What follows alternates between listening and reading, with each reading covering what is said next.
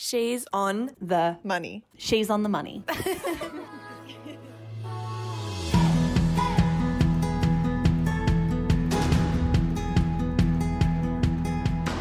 Hello and welcome to She's on the Money, the podcast for millennials who want financial freedom. My name is Georgia King. I'm a copywriter and journalism student, and every week I sit down to chat finance and money things with Victoria Devine Melbourne based financial advisor guru That lady. you do, you lucky, lucky lady. But there's two other people in the room that you haven't introduced. in That's such exactly a delicious way. right. So on you go. we are also joined by the lovely Ryan, John, and the wonderful Jessica, our community manager. We're all here around the table. It's quite, it's quite nice. This is my first one with everyone. Yeah, all I in think for it's actually challenge. really fun. You improved. She's on the money in 2021. Absolutely right. Now, today on our deep dive episode, we're going to be talking through the four key ways to invest property, the share market, cash, and fixed interest. So, that'll give you an overview of all of the ways you can invest in 2021.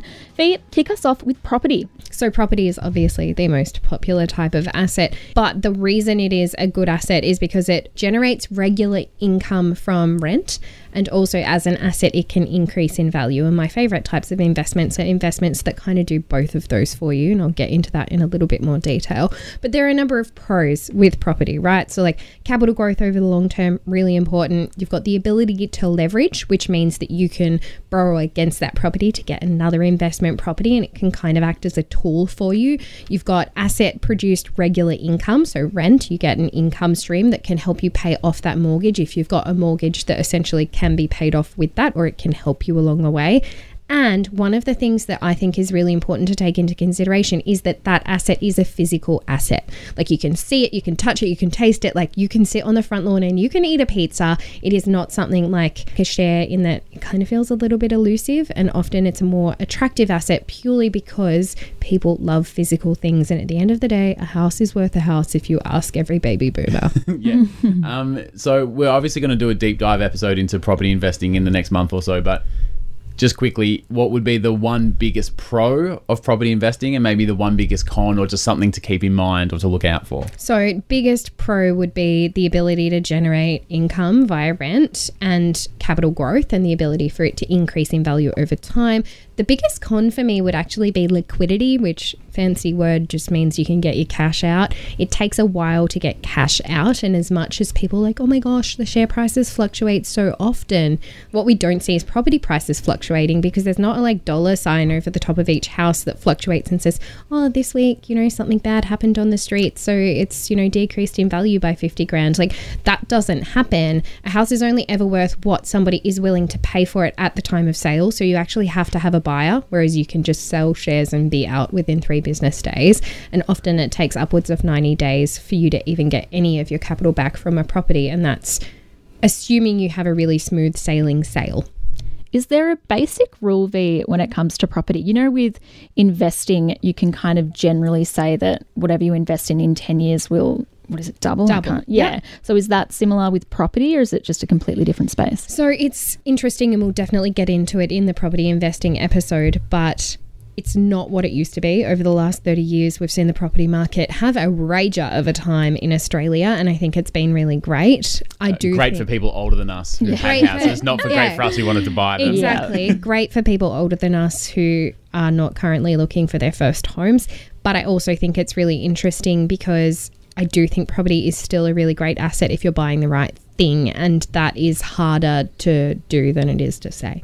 All right, the next one, which is probably the, the biggest, the juiciest, the most asked about, is shares. So These are arguably my favorite, and I don't Yeah. think that that is a surprise to anybody.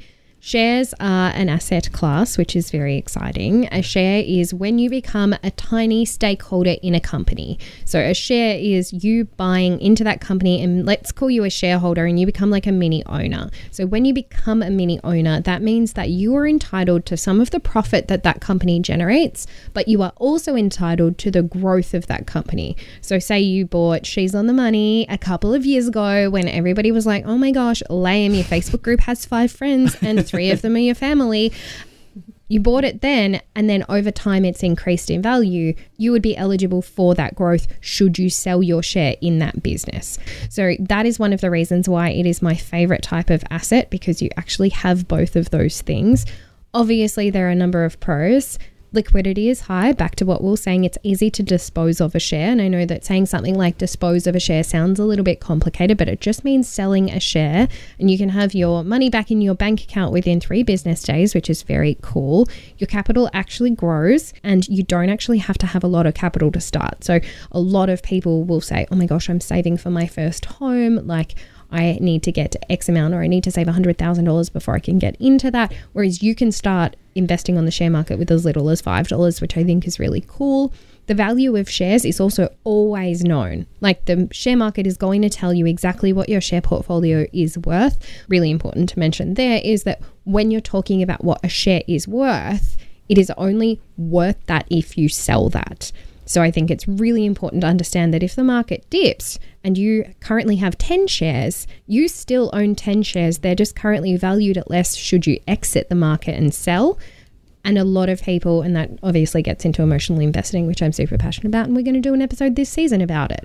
But I think that that's really important. And back to my favorite part, it does produce income and it has growth. So that's pretty sexy outcome. A pretty common question in the group. A lot of people start investing by using the micro investing apps like Spaceship and Raise, which are really great. But a lot of people say things like, oh, and when I get enough from that or I save up a bit more, I'll start investing in inverted commas properly or into actual companies. So, what would be, and I know there's maybe not a hard fixed answer, but what would be the minimum that people need to actually invest that's not micro investing that's you know what's the, what are we calling that proper investing or just yeah, investing like in it's kind of like graduating from micro investing. I think it's really important to note that micro investing is really investing and it is one of those things that I think a lot of people aren't too clear on that. Like you are actually investing. It is money that you're putting into the share market. It's just on a different platform and that platform is just owned by lots and lots of people.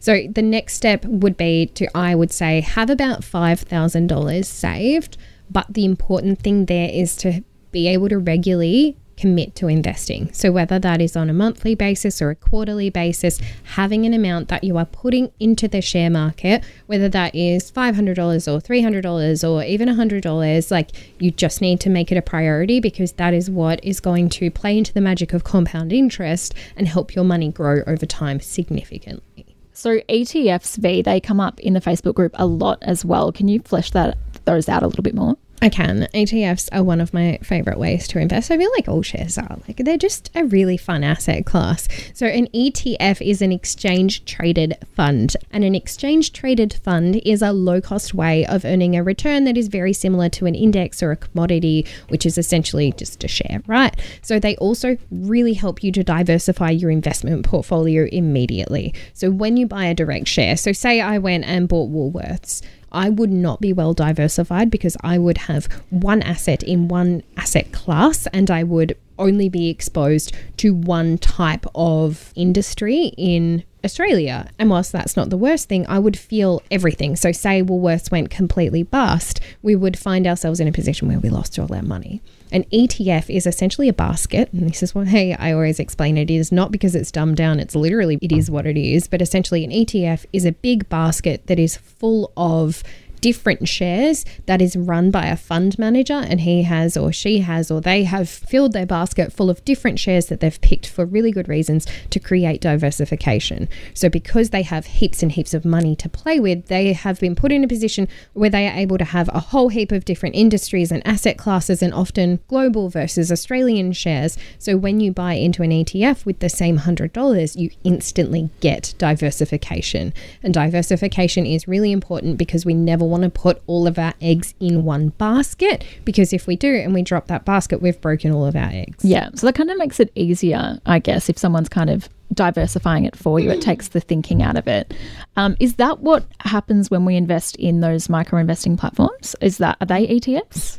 Um, yes and no. So it depends on where you're going and what you're doing. The two most popular platforms in the She's on the Money community are Raise and Spaceship. Raise operates with ETFs and has a number of different ones in their portfolios, whereas Spaceship is a managed fund. Like it sounds like almost too good to be true. Like are they making are they getting a cut Yeah, of out of it? are. Okay, Of so what, what does that look like? So fees on an ETF often you'll have to pay brokerage so it depends on how you've purchased them and the way you purchase these funds is through a platform right so it could be through like CommSec or NAB trade. It could be through th- open markets. It could be through a number of different just platforms. Those aren't recommended platforms, by the way. They're just platforms that I've thought of.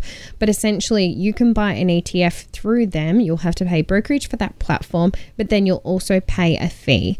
Now, fees on ETFs are usually below 1%, but they will definitely depend on how the ETF is structured and who manages it and what their expected performance is going to be. So they would vary from anywhere between 0.2%, and they call these basis points, but we just call them percents. So 0.2% of your portfolio, all the way up to like maybe 0.9% of your portfolio. Anything above that for an ETF, I think, is wildly ridiculous.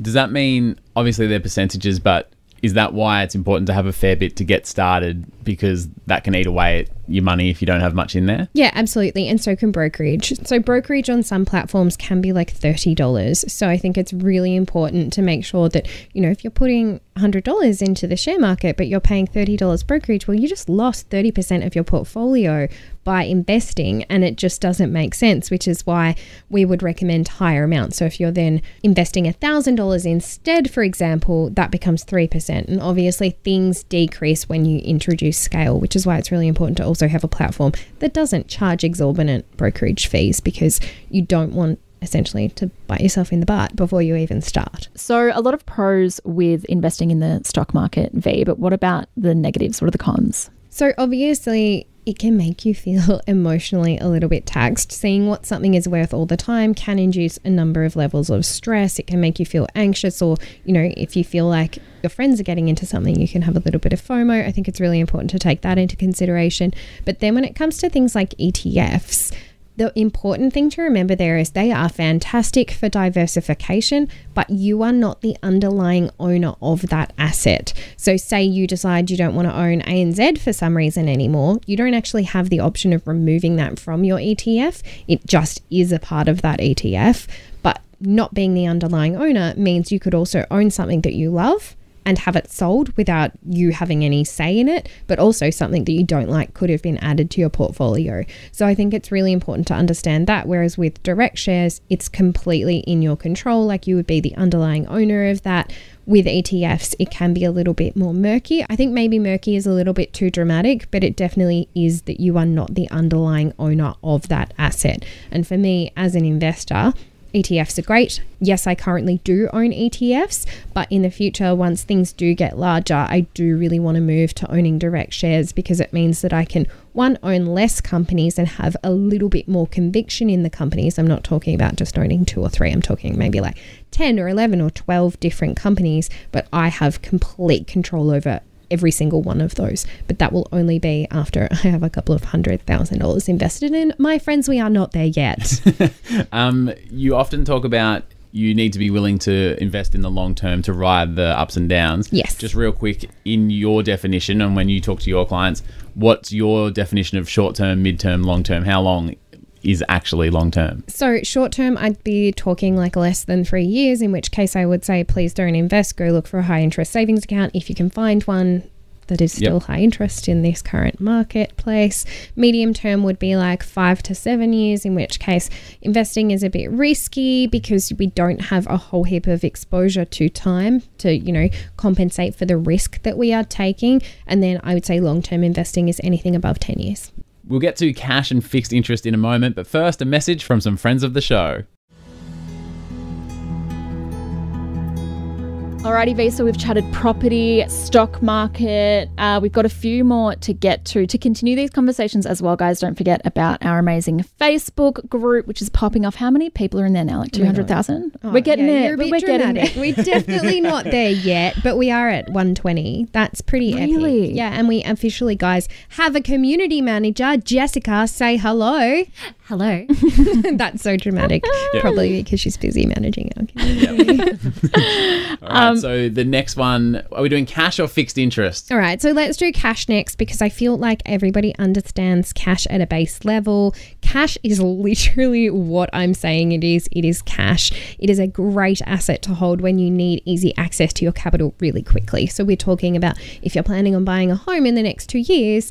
I get this message a lot actually. Hey Victoria, what's something I can invest in for the next two years, I want to buy a property. It's like, do not invest that cash. It needs to be sitting in your bank account so that you have easy access to it. I want you to have a high interest bank account where possible. And if you've got fees on your bank account, my friend, it is 2021. Review that ASAP. Go visit my friends at Upbank. That's not sponsored. I'm just obsessed with them. Or usually, if you call and just say, "Oh, there's another bank's got no fees," they would waive them. Like it's pretty flexible. I've found. Yeah, I just feel like ask and you won't.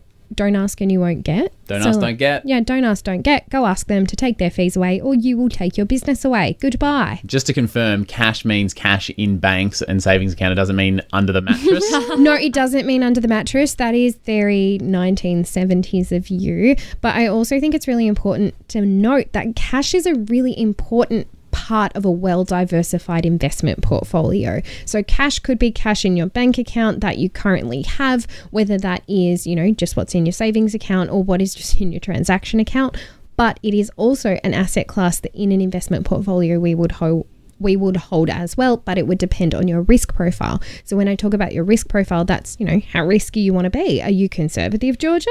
Or are you a risk taker who wants to, you know, take over the world and you don't particularly care about the ebbs and flows of the share market? So first, before we invest, we really need to understand that. And we're going to do an entire episode so that we can understand our risk profiles together. But cash can also be a part of that, and some ETFs actually carry cash. So you might see on mm. their list of what they actually hold, they might just say cash three or four percent, and that is literally money sitting in their account so that they can have a really low return, but it kind of makes things a little bit more stable. Is there anything like, like cash is pretty basic, right? Is there Cash is super basic, Yep. but it's something that I think you guys need to understand because when you do get into investing, it is an important part of an investment portfolio, and you will see it on things like ETFs. You will see, you know, if you go see a financial advisor, they might recommend that you hold a certain percent of cash because of your risk profile, and you might go, yeah, okay, that makes sense. All right, so the final one is fixed interest. What Yes. is this in general? And then I guess people who are considering this as an investment choice, what are they looking at it for? So fixed interest is also a really interesting asset. It is very similar to cash in that it is lower risk and lower return.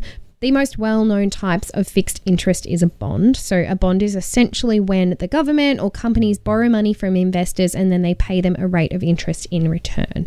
Now we are known in Australia for having really good returns on bonds because the Australian government has never to date defaulted on a bond, which makes it quite a secure asset. Essentially they'll say, "Hey Victoria, we really want to you know, build some new roads, but we need to raise some capital.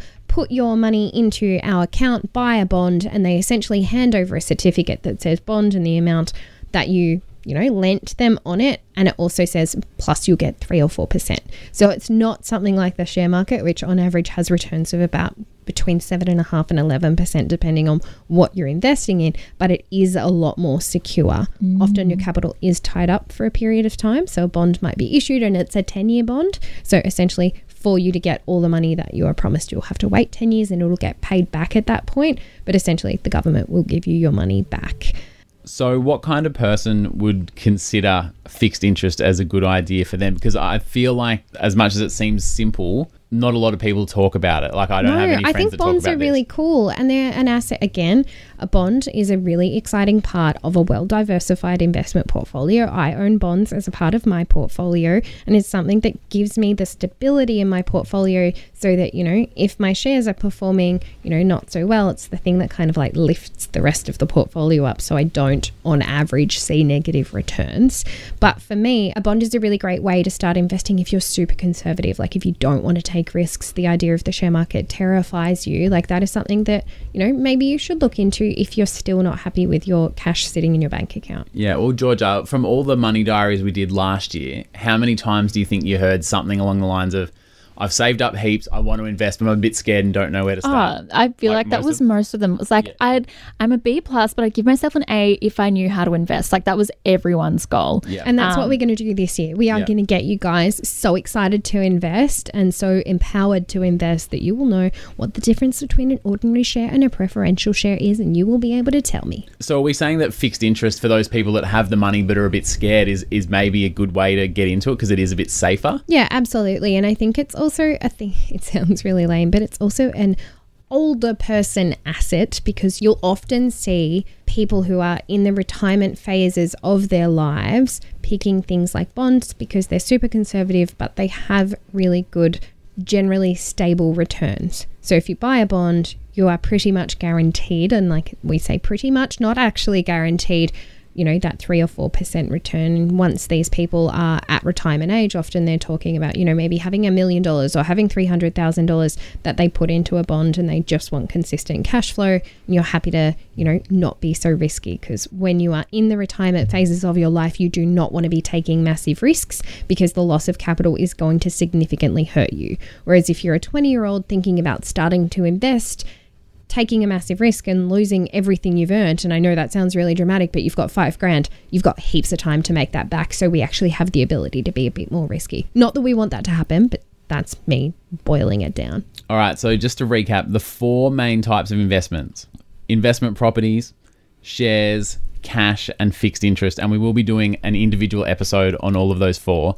Yeah, Um, as well as risk profiling so that you guys understand what might be the best asset for you. And I think we could make a really fun questionnaire to go along with it that you could fill in. Yeah, well, I'm was going to say, Jess, do you, do you want to put it in the Facebook group? Maybe a post about each of the four. Say, what are your questions about this? So then in the episode, we can answer everyone's questions. and Yes, stuff I like love that. that. So I can do that. definitely do that. Awesome. Alrighty, fab chat today, guys. And just to uh, give you a little bit of a teaser, a little bit of uh, a sample of things to come, we will be all chatting on Friday about the investments that we have. Uh, spoilers, I don't have many, but that's all right. We'll, we'll talk about that on Friday. I think we've got some guava cruises lined up. So uh, I know I'm excited, guys. And You'll be there with bells on, will you? I knew I had to tell you that I would organise something special to get you there. I was just so worried that you'd, you know, bail on us again.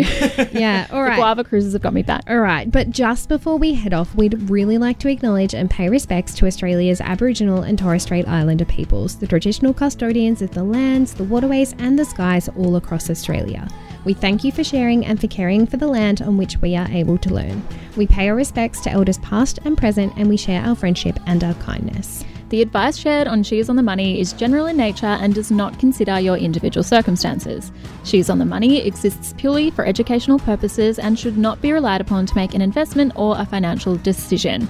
And we promise Victoria Devine is an authorised representative of Australia Pacific Funds Management, Proprietary Limited, ABN 34132 463 257, AFSL 339 151. The numbers make us sound really legit. Yeah, they do, and that's Yeah. because you are. Um, also, big thanks to Ryan, John, and Beck, our producer angels, and also Jess in the studio with us today. Just thanks to everyone. You're all For angels. pulling it all together, Absolutely making right. us sound a lot shinier and a lot better than we really are in real life.